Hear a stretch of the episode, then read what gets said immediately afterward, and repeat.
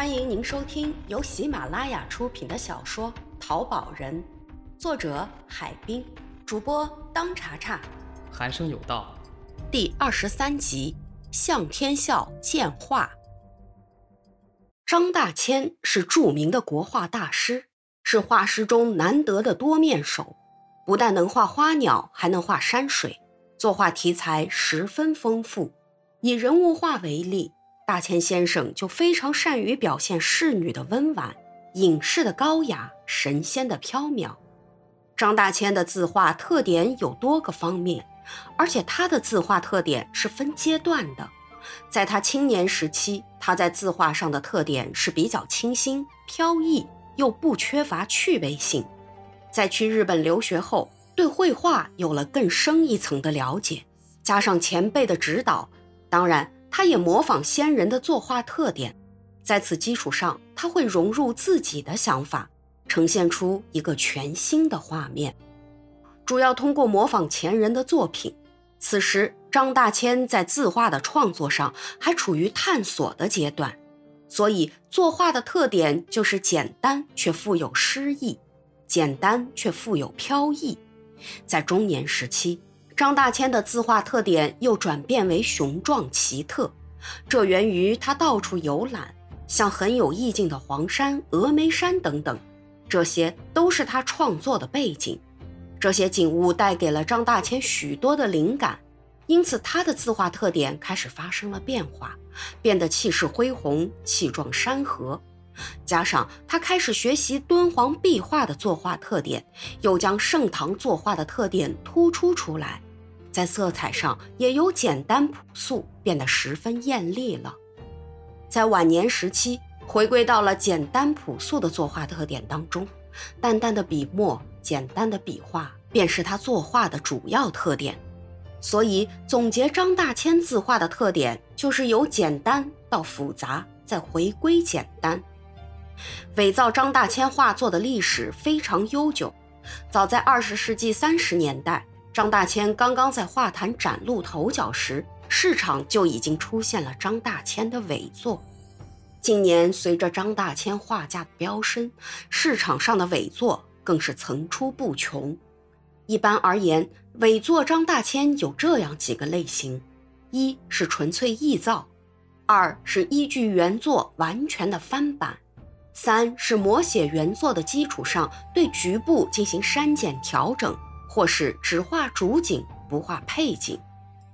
张大千的书法在学习石涛、八大山人以后，书法呈现了两种面貌：一种是老师曾皙、李瑞清的细秀方平、略带隶书味的书风；另一种是如石涛一般境界豪放、不拘一格的书风。张大千此时的楷书横笔上挑，捺笔外撇，有很浓的隶书味。从这以后，他又学习魏碑、易鹤鸣和宋代的黄庭坚，从而形成平中求奇、力楷相参的书风。张大千的蜀款很有特色，从真迹可以看出，“大千居士张元”这六个字中的前四个字在笔画上是相连的，而且即便有的时候这种相连并没有在墨迹上体现。但如果仔细观察揣摩，依然可以看出这四个字在气韵上的连贯，说明张大千是一气呵成、一笔书就的。而伪作者由于自己的不自信，在题款署名上只能亦步亦趋的摹写，使得“大千居士”这四个字互不相连，有违真迹。同时，伪作中往往写不好原字。大多笔画很细，写得很轻，看似轻巧，实则迟疑。而眼前的这一幅画，正是落款签字露出了破绽，从而让向天笑觉得它是一幅伪作。向天笑说完之后，不知是谁带头鼓掌，接着响起了一阵附和的掌声，好像还不过瘾。众人你一言我一语，要求向天笑再看看其他的画，多进行一些讲评，也好让大家长长见识。向天笑不好意思地说：“那我就献丑了啊。不过说的不对，也请大家多包涵。”哎，刘亚飞也不要气馁，我说的呀也都是实话，但也是我的一面之词。我们只有知道真实的情况，才能学会不再上当受骗。说完，他打开一幅徐悲鸿的画作。刘亚飞看到后，主动介绍购买过程。这幅徐悲鸿的画是我去北京，在一家很有名气的艺术公司买下的。那家公司信誓旦旦的说这幅画绝对是真迹，他们还可以出具证书确保画的真实。他们说，如果发现有假，宁愿摘掉公司的牌子。等一会儿。我会告诉大家一些作伪的手法。呃，现在我们先看看这幅画。可以确定，这幅徐悲鸿的奔马图是一幅克隆的伪画。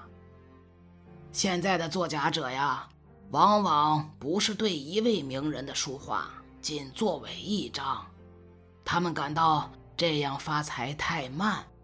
而是将母体原作或者影印件原作用高科技手段进行翻版，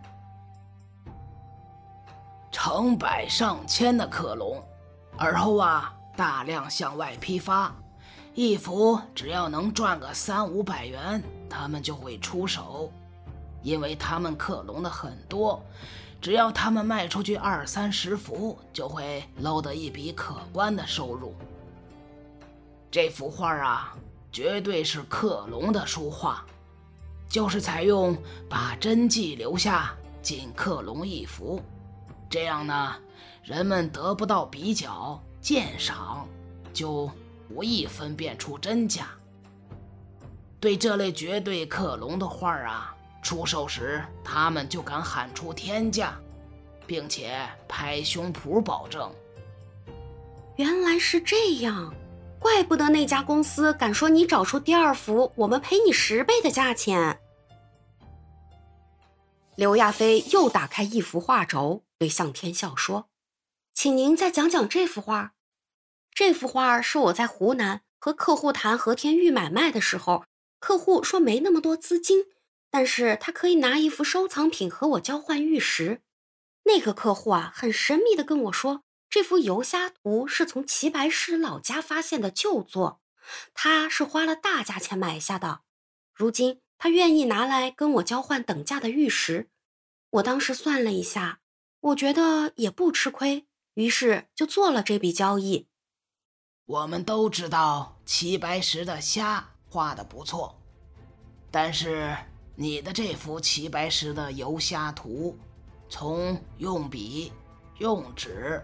装裱上看不出有什么不妥，但是在用印上可以看出端倪，这个也是一幅假画。接着，向天笑又讲起了印章作伪造假的常用手法。中国画都有作者留下的印章，而这些印章也成为造假必须的一道程序。现在，伪造名人印章大都是采用电脑制作。在制作效果上，几乎可以达到真伪莫辨的程度，即使借助放大仪器帮助，也无济于事。印章的制作手法是在电脑的帮助下，把真迹原作的图章部位放到复印机，按同大比例取得复印件，或者直接进行拍照。接下来找个有专业印刷设备的地方，将原样扫描输入电脑，由电脑控制制作腐蚀程度。最后便能做出一块仿真新版或铜版印章，完成制造过程仅需两三个小时。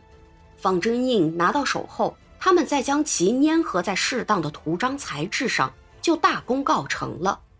作假人根据书画作品上不同的规格、形状、字体和文字的内容，可以随心使用手中制作的各类伪章。